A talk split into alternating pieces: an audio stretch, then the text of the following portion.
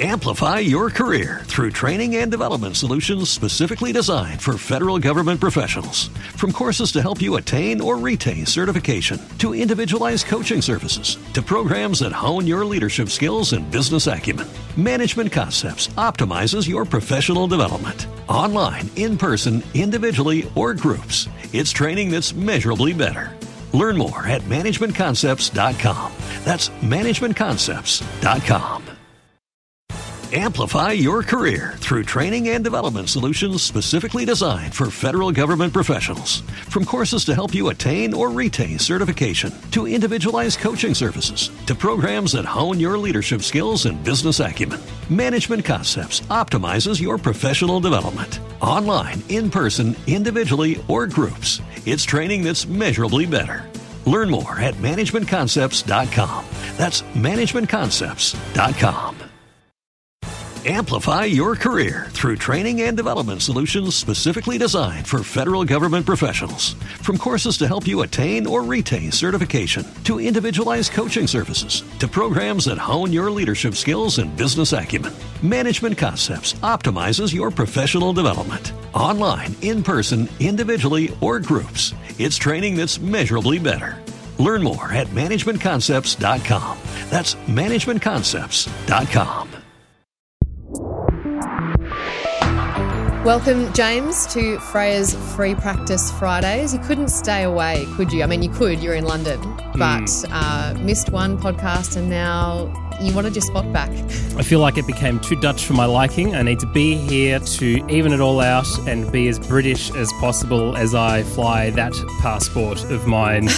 Today, Tommy T has no say here.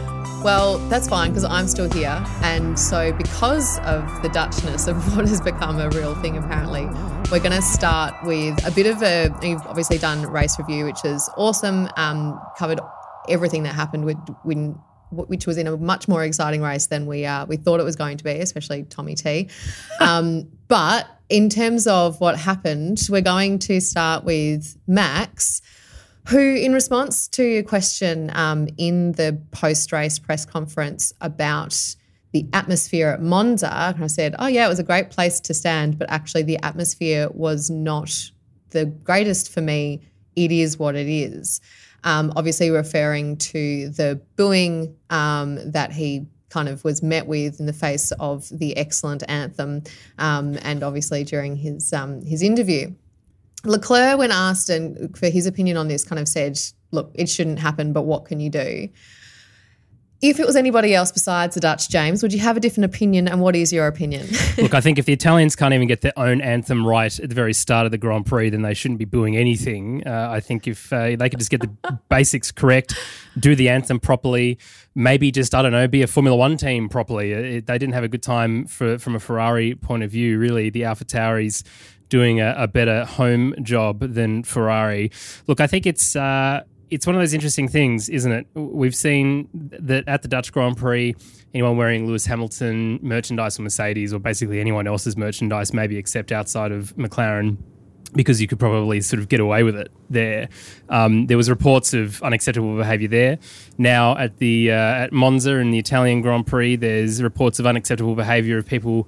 Uh, wearing, sorry, well, Ferrari people basically against everyone else, including Red Bull fans. I think one of the things is this is it's just a sport team. Like I know that it, you get really passionate about it and it's very exciting, but at the end of the day, take your anger out on Ferrari. Don't take it out on other fans. It's not their fault that your team is incapable of winning a world championship. It's interesting because, like you said, it's there's no driver that seems to be immune to the wrath of an opposing crowd. But I think perhaps because we have such dominant, you know, couple of drivers, we tend to associate it with a couple of people, right? So obviously we've seen it happen to Lewis, we've seen it happen to to Max a few times. But because we have that kind of those those dominance, um, that dominance over the last couple of years with those couple of drivers, we're not seeing if it, the same would happen to the French, for example, to the Germans, because we're not getting them um, on the top step of the podium. So we, you don't really see it beyond that. But I also just think it's interesting from a crowd perspective. You know, we do see it at some other sports as well, and yet others um, not so much. But it's always just an interesting point to reflect on. I think in terms of that that crowd behaviour and whether or not it kind of puts a dampener on the weekend sometimes. Um, Another person who would have had a dampener on their weekend was Pierre Gasly, who was quite unwell, it seems, um, and yet still pulled out a reasonable performance. Um, campy, just saying. but he kind of said, Look, I'm better ish, but um, I have to say it's been a really rough couple of days for me, just feeling really sick, being stuck at home, really, really weak. Um, so he was just happy to be in the car and be able to drive because we've seen what can happen if you offer up that opportunity to somebody else. Looking at you, Nick de Vries, obviously, um, you know, not not um, Albon's fault or anything he could do about that, but just really interesting for Gasly to kind of say, "I'm really glad that I was actually driving." I think the difference between Gasly and Albon is that I mean, neither of them really, their seats are in jeopardy. It is absolutely Latifi and Tsunoda and, and their teammates who uh, are sort of more freaking out mm. about it. Um, it's been an interesting couple of days since. I'm sure we'll talk about Nick in just a moment about the offers that now are on the table for him. Apparently, um, but certainly for for Pierre, there isn't really anyone in the Red Bull pool, and we've sort of said this a couple of times over the last couple of weeks that would be a suitable replacement for him. Um, certainly, I think um, was probably Liam Lawson would have stepped in if, if that was the case. Uh, and he only drove at the FP1 session in the AlphaTauri in uh, Belgium, so at least he's sort of more up to date with the car. But yeah, I mean, you'd hate to you'd hate to feel that way through any circuit, I guess. But I, in terms of Monza, maybe when it's less downforce uh, and there's not so many corners as maybe a track such as Singapore, for example, it's slightly easier. Which you know mm. we have absolutely no idea, do we? But it's slightly easier maybe to feel sick in that instance. Um, mm. But your, your, heart has to go out to Alex Albon and his family and, and his girlfriend and his friends for the the complications that happened at the very end of yeah. his procedure, which was a fairly straightforward procedure.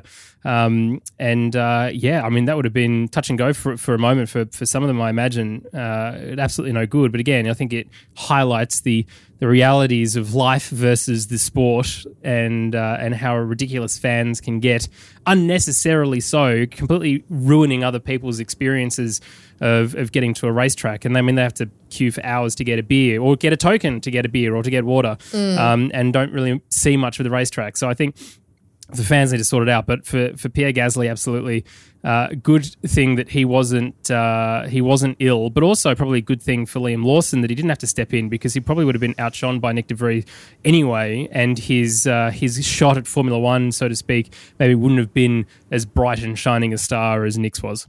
Oh, 100%. And like you said, it's um it, that gosh, that would have been quite an interesting um, development to have two two people doing their debuts unexpectedly at a race would have been interesting, but I think still and uh, We'll talk about Nick in a second, but you know, at the end of his race, he basically said, "I can't move. My shoulders are dead. Everything's yeah. dead. I can't move. Please, somebody help me get out of the car."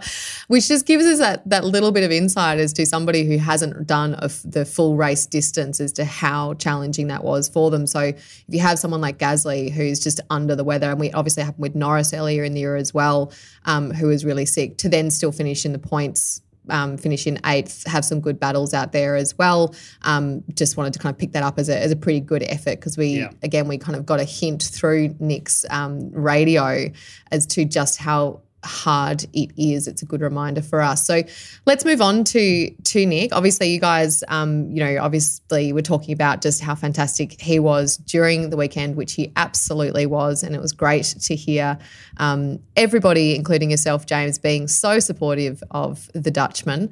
Um, I think what's interesting as well with him is that when we just in terms of you know what we're seeing from him at um, at this level is that he's a little bit older than some of the other kind of what we describe as young talents, so to speak. He's 27, and I thought what was great actually about his performance this weekend is that you know because he won the 29 2019 Formula 2 championship it shows that if you don't get a drive immediately in Formula One, it's not the end of your opportunity in that sport. It's about what you do with that opportunity when it does, if and when it does present. Um, so we've discussed this on you know, multiple occasions this issue of kind of saying you've got these Formula 2 champions coming through. Where do they go when we only have 20 driver seats? And I just thought it was really great to see that, you know, when that opportunity presented, he absolutely just, you know, took advantage of that completely. But it's also just a good reminder that if you finish Formula Two, you can't go back into the championship again, you don't have a seat, that's not the end of the road. Yeah, I mean, Campy likes to flip flop and how he thinks about that point, um, depending on which podcast episode. Last episode, he said that there shouldn't there shouldn't be a road to Formula One from being the champion of Formula Two. In previous episodes, he said that there should be. So, uh, classic Lakeside Drive. Let's just uh, flip the decision up and or the coin rather, and see which decision we land on. He um, loves gymnastics. That's that's actually one of his things. He goes for a swim. He has a bit of a flail in the pool, or uh, as some people say, it's a bit of a rave Quite in the pool with fellow, arms going really. everywhere. Oh, athletic is absolutely the word Is that I associate with him. That's what I want to know. Doesn't matter. He's got three exactly the same. So if, if one gets wet, he has another two in rotation to, to help that. No, I think, look, I think for, for Nick, yes, he was an absolute superstar in 2019. Let's not forget, though, that um, going into 2020, of course, the, the COVID pandemic really messing everyone up, of course, in, in many ways, and you don't need to say that more than once. But for, for his opportunity of trying to get into a seat in 2020, it was the, the grid was pretty full, um, and uh, there was an option, I think, for him to go to Mercedes as a reserve driver or go to Mercedes Formula E team as a driver. And of course, I think you take the drive over the reserve drive role any day of the week just to keep your skills up. And let's not forget, he's a world champion in Formula E now uh, alongside Stoffel Vandoorne, who was is world champion this year. So his his pedigree is there absolutely. Uh, you said he's a little bit older, which is a great thing, I think, for, for many ways. Uh, I mentioned this on the previous podcast, but the way that he dealt with uh, the media mm, and how thankful he was to the team and to Williams and everyone else now, I think really shows the, the caliber of the person that he is and how patient he's been. He definitely shows now that he deserves the drive uh, more so than probably a few other people who are on the grid existing for, for next year. But I wonder if it's it's going to be one of those things now that um, he's going to go from no options maybe to too many. Uh, from what I understand, Williams is really hoping to lock him in, but now there's rumours that uh, Otmar is now looking at, at him as an option for Alpine too. I think personally, take the Williams seat and um, ignore the or try and avoid as best as possible the French at the moment for the mess that they're causing themselves. Um, although he is taking part in a test alongside Colton Herta, um, which will be interesting to see what happens through that with that Alpine uh, speed and Jack Doohan, of course, there as well. Wouldn't it be great though if uh, out of the three of them, Jack comes along and absolutely dominates them, blowing them all out of the park with an exceptionally fast time, and uh, somehow magically we end up with three Australians on the grid, uh, maybe one in a reserve driver role uh, for 2023. Oh, can you imagine what absolute scenes that would be? And then Yeah. one day within that three driver Australian lineup, you'd get an all Australian podium. That would have to happen. Like, and I'll happily get in the way of any of the Dutchmen who would who could potentially not make that happen or, or I'll hold you up to that. Try and create hurdles there. Oh yeah, well, you know. Um, yeah, no, he, he did do a great job. And I think what was a real shame is that for a second there, I thought he was going to get into Q3 as well in qualifying.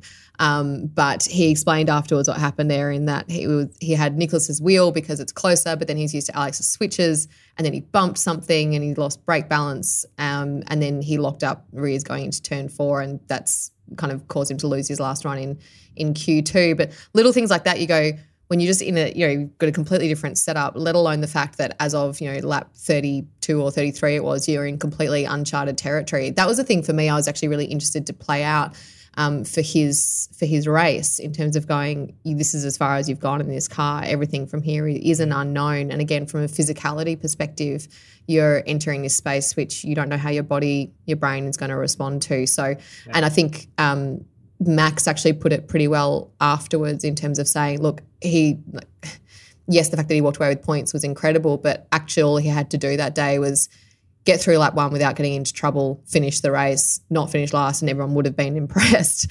Um, but the, so the fact that he did the performance that he did was um, was very impressive.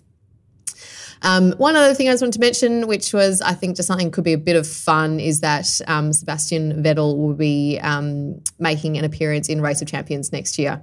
Um, the other person who was announced for that, of course, was Chadwick. Um, so obviously, as we all know, we've mentioned a few times, Vettel will, you know, the end of his season. I, I haven't quite come to terms with that. I think in the same way that, um, you know, with some other just characters that you love seeing on the grid, the fact that he won't be there next year in his scooters with his headbands, um, you know, picking up the rubbish is, um, you know, something that will be be dearly missed. But it could be a lot of fun. I think it's at the end of um, end of January uh, in Sweden. Um, so we'll see him alongside Jamie Chadwick. As I mentioned, Johan Kristoffersson, uh, Mika Hakkinen. It's going to be that could be a lot of fun. Um, obviously, he's raced in it before, and he's kind of described it as being a really special event, a lot of fun, and I think that would be a really nice move for him after Formula One to kind of go. I'm just going to go and do something that is good fun. I'm racing in snow and ice. I don't really know what I'm doing there. That's going to be pretty interesting, um, and he'll also, you know, be, but he's still in a car. Are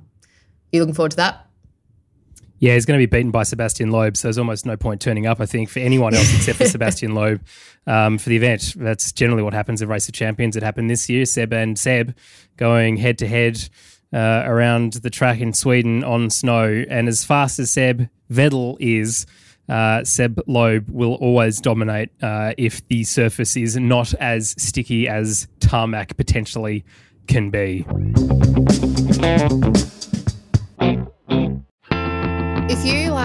Somebody who lives overseas but also just wants to watch shows from all over the place and missing out on your favourite shows not available in your region, try to keep your private time private. Campy looking at you. Well, let me introduce NordVPN. NordVPN allows Campy to watch The Real Housewives of Alabama whenever he wants. But if you also, if you're bored with Australian Netflix, easy to do, why not take it for a spin in the US? Using NordVPN and a click of a button, you can do just that. You don't need to travel to Japan or Singapore, which is where our next Grid GP is, for your favourite anime when recording. NordVPN brings it right to you. You can reach 5,000 server options and no show is out of your reach. So, using our link, nordvpn.com forward slash lakeside drive, you can receive a huge discount on a two year plan plus four free months. That's four free months, Campy, of straight real housewives. You can cover OC, Alabama, New York, Florida. Um, you can, I reckon there's maybe a like a Denver Real Housewives. I don't know, but these are all accessible to you using NordVPN. Plus, part of our binging, we want to keep it private, right? So, NordVPN keeps your information encrypted so you never have to worry about your IP or location getting out. And they've also doubled down on keeping you safe with their new threat protection feature. So, say goodbye to intrusive website ads and malware, of course. Even if you download an infected file, threat protection kicks in and it deletes it, just like Campy probably wishes he could delete his browsing history. But it makes a mess of your computer, as he will know. But NordVPN is there with its threat protection feature.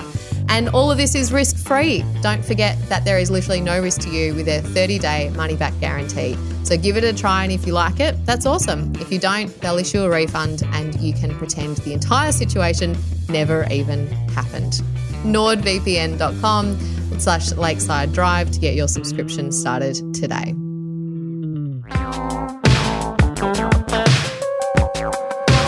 Okay, so that's it in terms of covering uh, just a, a, few extra points um, from the weekend that has been and a few fun things coming up. And we all hope to see more of Nick de Vries in the future.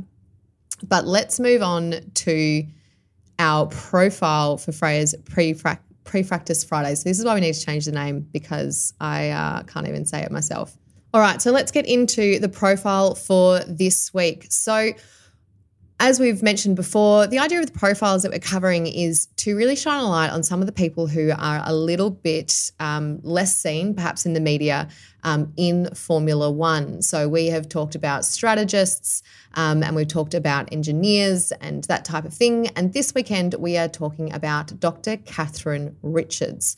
So she is um, the wind tunnel test technician for Mercedes. So a primary element of her role is to run the wind tunnel. The aerodynamicists are essentially her client, and she runs the wind tunnel so they can put performance on the car. So, day to day, in terms of her responsibilities, it can go from things like preventative maintenance to assessing wind tunnel data and diagnostic diagnostics to make sure that everything is working. Um, also, doing things like writing and updating processes, and of course, running the wind tunnel. So, what that means is seeing if their ideas that looked good in the simulators actually work. So, as I'm sure we can all piece together pretty quickly, it's a very important job. Um, and ensuring that the tunnel runs accurately is critical because what they learn in the tunnel can end up on the car. So, like any science based field, research, the results need to be repeatable and, and, of course, precise, like everything else that is Formula One. But ultimately, if that's not the case, you know, you can't go and test something, yep, looks good, make it in full size, put it on the car, oh, that's not what we thought was going to happen back in the tunnel and you get a different result again. That's just not feasible. So making sure that it is running accurately so that they get precise and repeatable results is really important. But it's not just for that reason. And this is quite an interesting thing that I think we don't talk about potentially um, enough is that it's not just for the reasons of you know efficiency and things like that that this is is critical. But with other restrictions that are implemented over the last couple of years, there's less wind tunnel time for those top teams in comparison to the bottom teams. So they have to make sure that they get the absolute best out of each run, um, which maybe a bit of a digression. We're here to talk about Dr. Catherine Richards, but I thought that was interesting because we do talk a lot about cost caps, for example, affecting a lot of teams' productions and actual parts and other rules and restrictions and that type of thing. But there's also the testing of these products, which is not cost related, but through things like time limited time in the tunnels, which which also affects their ability to then produce parts in a reasonable speed. So Anyway, just a little bit of a little bit of a sidebar, which I thought was interesting while I was learning a bit about Catherine. But let's get back to her. So one of the reasons I chose Dr. Catherine Richards is that just a few days ago, 17 years ago, she stepped through the gates of what was then BAR Honda. So James, you and I have heard a bit about the behind the scenes of that era when we interviewed Nick Fry, but safe to say she had absolutely no idea what lay ahead so let's start from the beginning. She grew an interest in kind of STEM subjects, um, but that was very much peaked when her aunt, the story goes, took her plane spotting at an airport, which does what it says on the tin. There were lots of planes, and she was absolutely hooked on that magic that puts planes in the air. So at school, she wanted to be a pilot and focused her studies very much on that goal. You're interested in flying, aren't you, James? You'd be happily be a pilot. I am 1000% as plane spotter, which helps when all I do is spend time at airports at the moment. Um, but this is really good. Exactly. This is really interesting. This, this, is honestly really interesting because, and one of the things that I would say about the wind tunnel before, in your digression, which I think was really, which was really good, is that a lot of the time we talk about wind tunnels. We talk about how, you know, last year mm. Williams and Haas would have had more time in the wind tunnel compared to Mercedes and Ferrari and Red Bull. Um, and really that made, made no difference. But understanding why they need that time and how that time is used, I think is incredibly important. I think uh, Dr. Catherine Richards' story is phenomenal. What she actually does, how the day to day looks for, for her in, in that environment, I think is incredibly interesting. Well, the other thing for her is that she kind of, you know, she yes, she's got the end product or end user in terms of the driver and the race car, but it's the aerodynamicists who are actually her client in a way and it kind of just it helped to really understand how all these different parts are connected. She was like if i can't do my job if i don't do my job well then they can't do their job. They can't test parts. They can't then produce parts and all of that stuff. It's just this big chain. And as again you know we have these individuals and roles that get a lot of attention but you know something like this if her the parts aren't cleaned on the wind tunnel and it, it's not delivering that reliable and precise performance then the aerodynamicist's job's impossible and then the parts aren't getting produced correctly and then things end up in the car and they don't work as they thought they were going to. Um, and we, we hear that occasionally. And you know, there's obviously lots of other moving pieces, but that idea of saying it didn't perform in the way that we thought it was going to, and that can be something that comes down to simulator, it can be something that comes down to wind tunnel production, all sorts of things. But she looks at planes and she goes, Yep, that's what I'm going to do. So she went off and studied. So off she off she goes to college, studies aerospace. Just I just love that kind of step of going. Yeah, I thought planes were really awesome. I want to fly planes. I'm going to go study aerospace because I'm an absolute genius. Um, and in that process, starts learning about aerodynamics, which in her world enter the wind tunnel. Tunnel don't actually enter it, it'll end really badly. But wind tunnels in her world, in terms of how they kind of came into the picture, was actually the fact that they're you know they were initially designed for aircraft. Um, so it makes sense that kind of that's where her journey began. But it was also around this time that she started following Formula One a little bit more closely. And she, her dad took her to Silverstone. Um, she said, "I don't know why he had hospitality tickets, but he did, and we had a great day." And I thought this, you know, this sport was really cool. Um, but it was also kind of during that era of Michael Schumacher's dominance, and that dominance, that dominating performance, is really what sustained her attention. So, according to her, it is Michael Schumacher's brilliance that is to blame for the role that she's in at the moment because through that, she learned that you can put a Formula One car in a wind tunnel. And she was like, whoa, whoa, whoa, wait a second. I want to do that. so planes are cool, but do you know Formula One cars can go in wind tunnels? Um, and she started to kind of look elsewhere in terms of how she could apply her skills, focus her studies, um, and potentially go into Formula One.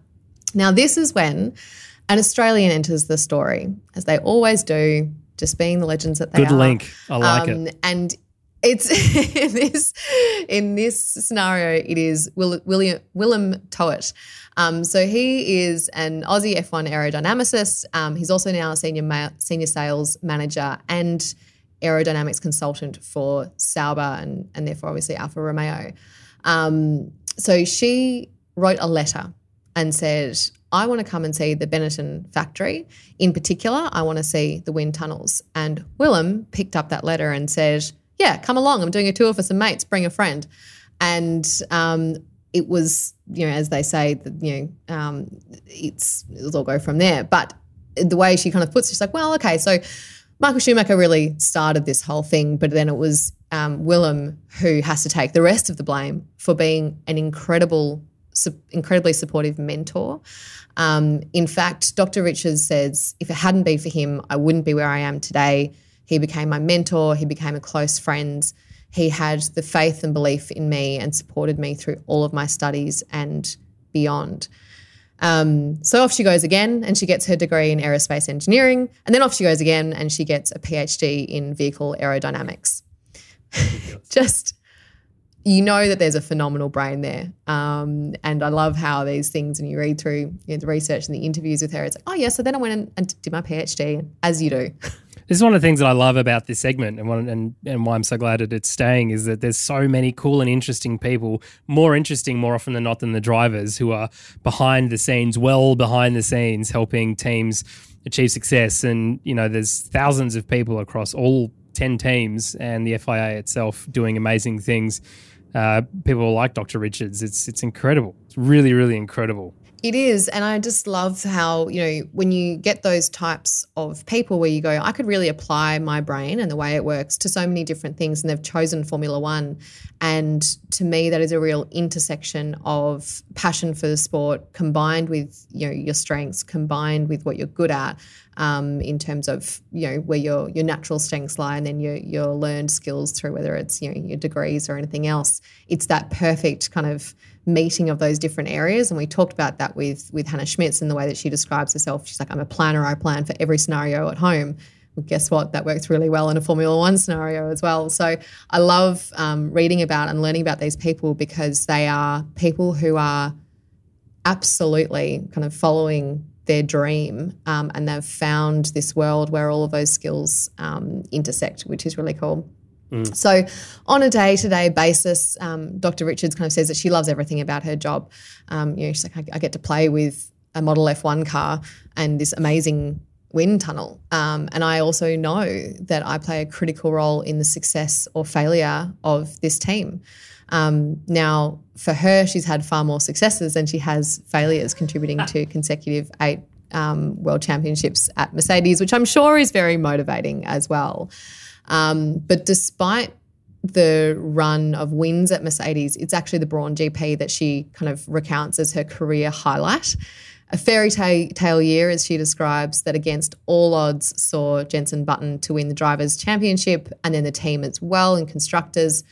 And of course, in doing so, taking both titles in its only year of competition became the first to achieve 100% championship success rate, which is just one of those great statistics. Mental. Mental to also think that we're talking about the contract recognition board. Jenson Button was trying to get to Williams, and the contract recognition board said no. Uh, and so he ended up staying at what became um, a championship winning team in Brawn GP. And if he had gone to Williams, then Rubens Barrichello would be a world champion. Just think about that for a moment. I mean, that's I hate the term sliding doors moment. Yeah. There is one. you do hate that term, don't you? But but mm. but the, at the end of every season, there is exactly there is exactly that. And I think again through looking at these different people who are involved in sports, it's not just the drivers who that affects. It's you know people like Dr. Catherine Richards who you know may work for this team or that team and therefore have no world championships or have eight. You know, it, it affects everybody who is part of that um, part of that organisation. Um, but like we do like to cover when it comes to chatting about women in particular who are working in Formula One, um, I was interested in what her experience was as being a female working in the sport. Now, researching for this profile, Dr. Catherine Richards reminds me a lot on paper of somebody you and I have met, James, who is Karen Bowling, um, who is the Control Systems Production Team Lead at McLaren Applied, whereby being the only woman in her department just doesn't bother her. Um, she's gone like, I'm an excellent professional at what I do. Who cares what gender I am? It just doesn't bother me.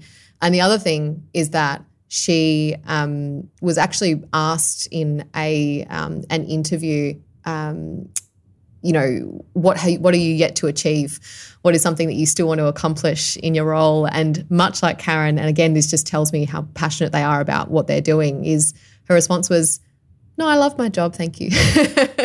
which was which is also a similar result response to what we heard from from Karen. So just really interesting to, again to see people in similar types of roles when it comes to those STEM focused um, positions just just loving what they do and loving being a part of a high performing team. Um, but what she does recognize is that she can contribute to helping increase the education level of women in engineering courses. So she's an ambassador for Dare to Be Different, which is the charity founded by Susie Wolff, who crops up a lot in um, in these profiles as somebody who is a mentor, um, somebody who is inspiring others and working closely with them to try and propel, in particular, women working in motorsport. Um, and through Dare to Be Different, aiming to inspire the next generation of female talent um, and connect young girls with female mentors already in the motorsport industry. So, just a quick stat there. Um, only about 16% of students graduating from engineering and technology courses in the UK are actually women at the moment. So when you when um, Dr. Richards is asked about um, you know the challenges or the hurdles, she's kind of gone. The opportunities are there we are at a point where we are starting to break down that preconception that motorsport is um, for only for men. It's more about increasing the level of education of women in STEM technology. So that's where she's applying her efforts. And she kind of said, look, the logic fits. If women aren't studying engineering, then the employers can't recruit them. Um, so employers, schools, and universities, kind of these three stages of um, education and then employment, need to work together to create that pipeline. And that's where initiatives like Dare to Be Different come in, which is why she has decided to be an ambassador um, for that charity. And she's also said, you know, what else motivates me to do that? Well, I was given this opportunity. You know, the way Willem picked me up and said, you can do this, somebody gave me an opportunity. They had faith in me. And I want to provide that opportunity to somebody else to help them follow their dream. Um, and she recognizes that it's a really difficult sport to get into. Um, and that's why she is doing it because she said, you know, not everybody knows somebody to um, connect them with a with a team or with a business. Not everybody has come from a um, motorsport background or family. They they're out there on their own trying to find their way in, and she wants to help those people.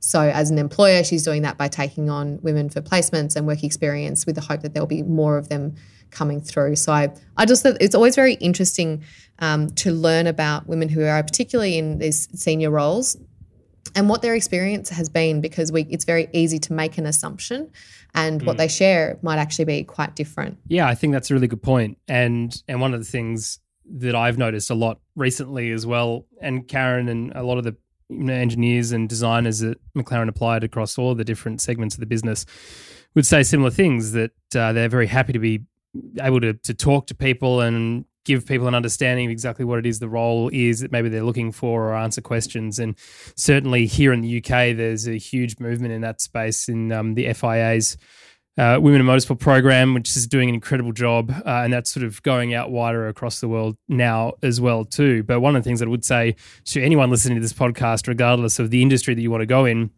talking about Dr. Richard specifically, uh, of course, you can find out more about how to get in touch with her probably through various different websites. In fact, we'll find the website link actually to to probably get in touch with her through uh, the right means and put that into the description below. But uh, is just go on to LinkedIn and try and find people or Instagram and direct message them because that's what you and I do. Yeah. and uh, there is a certain level of success in that. And podcasting is all made up. This is not a real thing. But if you're actually genuinely interested and have the the interest, regardless of who you are or where you're from around the world, uh, there's opportunities to work in Formula One. And um, what I would say is there is a a new content creator who's on the scene, Break, who uh, he is uh, a, a, US guy who moved to England. Uh, he ended up working for Red Bull uh, as an engineer, and he's since left Red Bull and started his own content creation company, um, doing bits and pieces and live streaming some podcasts as well. But the last couple of weeks, he's been putting pieces of work together, basically saying this is how you get into Formula One. So if this is an interest of yours specifically, and you look at planes and you go, I want them to be on the ground, right, and, and not let them take off at all when it comes to aerodynamics, that's the job for me. Uh, it's a good way of getting involved with it. But uh, I think people like Karen's phenomenal uh, for for her and Catherine to be able to offer themselves up to say, look, if you've got questions, like ask us. We, we're here to be asked. There's no, I think the stigma of trying to get into Formula One is this beautiful shiny thing and paddock passes and all that sort of other stuff. It's not like that at all. It's very hard work, no matter who you are up and down the paddock. Um, but you don't have to go to an event to make an incredibly huge difference. Uh, and Dr. Richards is, is an incredible example of someone who does that week in, week out for almost over, a decade now uh, for a championship, for cha- multiple championship winning teams, we can say. Oh, absolutely. And I have to say, like her her letter writing story um, did remind me a bit of your email sending stories. Although I might suggest that she'd had fewer beers when she sent when she wrote. Her yeah, I was going to say she probably hadn't had six beers. but but Dutch hey, courage. There you go. That's the Dutch thing that I like. There you go. It, well, it. Exactly. Okay. See, you can have the cheese. Um, but it's uh, it's interesting, like you said. Hang on a second. No, no, no, no, no. No, um, we're not going to move on from this. I need to go back. This is ridiculous. I, I refuse to move on from this. Firstly, I'm not moving on from my laziness. Whatever this text messages that you sent in the group chat between all the presenters what is it specifically that is this the one of the few only things that you can remember in Dutch that you could quip in such a short period of time back to me and, and Tommy? Was that it? Pretty much. Um, no, well, I was thinking like, what is something about the Good Dutch culture that you would appreciate or enjoy? And I'm like, well, you don't wear clogs, unlikely. I don't think you're trying to build a windmill in your backyard. Um, you do probably like stroopwafels, so I could have used that as an example, but they get enough attention mm. either anyway. So I was like, well, cheese. We make great cheese, and do you know what? If you're going to mm. keep um, having a go at the Dutch like this, well, then you can't have it. And that's the one thing I could remember to say in Dutch quite quickly. That is also a reason. But uh, yeah, it was outstanding. It was an outstanding payout. I'm all about it. also because it completely confused Campy, which is not unusual at the moment. It's like, what that, was that? I mean, that's every. I mean, did you hear his last episode thing? Oh, I'm an expert in whatever that music's called, opera. Oh my god, what is this show even yeah. becoming? Anyway, please do move on with this point. this show is becoming Campy's fitness podcast. That's what it's becoming. Oh, like how to learn not to a mental image that anyone. It's, uh, so, and can I also just apologize? I want to apologize specifically to one person who is an employee of a, of a friend of the show who was listening in the car, and uh, and this work colleague could not get over the yeah. heavy breathing that is consistent. Let me just say this, Campy, if you're listening to this, there is an easy way to stop that. Just get off the microphone. You see, you can still talk if the microphone is away from here. Stop being lazy. Move away from it. The breathing is ridiculous to edit. Who would have thought? anyway, he doesn't. He's probably not going to listen to this, which just right. shows shows some respect, Campy. Go take a swim, and that will help with your breathing. It's uh, you know you have to control it. It could be we could be onto something here, James. Um, I don't know. Anyway, let's keep talking about way more impressive people like Keeping Dr. Lifeguards Richards. Victoria in how employment. Did we, how did we end up here? Um, where, what, where were we? Formula One, very difficult to work in. She's there to help new women. How phenomenal is that? Now, what else do we need to know about her job? She is talking about key attributes as to what it takes to be a wind tunnel um, test technician. Um, and she describes the need to be focused, thorough, and adaptable. Now, we talked a little bit about this with Tommy in terms of going, there are so many roles here where you need so many different parts of your brain that are kind of in conflict with each other. You know, we talk about this in terms of being focused and thorough, oh, but also adaptable, you know. And I just, again, when it comes to the abilities of people working in this sport, I just, you know, will never stop being amazed. Um, Yeah. and the other thing here as well is that there's no, like podcasting, I mean, it is like podcasting. There's Here no um, tailored qualification. there's no, there's no tailored qualification for being a wind tunnel test technician. You know, you just have to go Yeah. and figure out how to get there. Um, it just requires that good background knowledge, willingness to learn hard, learn and work hard, and learn hard too. Um, like I said, just like podcasting.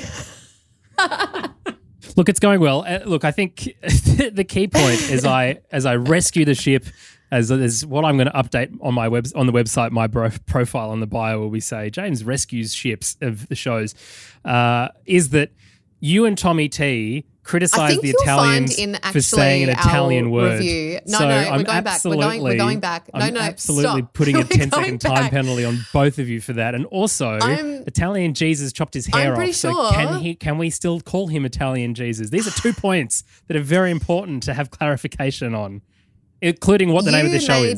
the res- You may be the rescuer of ships, but I am the rescuer of train wrecks. Never forget the review that we had where you are an F1 flog and the woman rescues the train wreck. Okay. So Yes, you might true. feel like you're saving a ship, but it, it's not a ship, it's a train, and I'm here to save it. So, you know, it's fine.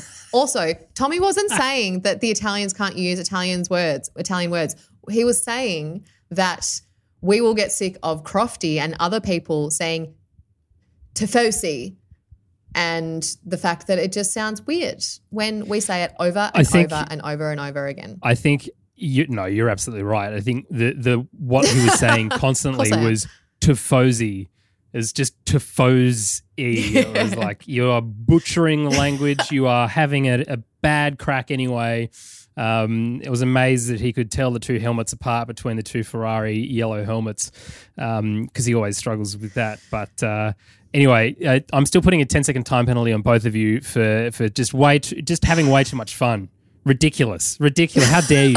How dare you? It was uh, it was a very good show, Okay. and I really enjoyed listening to it. So 20 second time penalty for you for next week. Well, fine. I'll cop that. I'll just sit quietly for 20 seconds and then have to speak really quickly to make up for it, which I'm doing a very good job of right now, to be honest. But I have two more anecdotes that I wanted to share when it comes to the person who we're actually here to talk about, which surprisingly is not Tommy T, can't be you or me. It was actually Dr. Richards.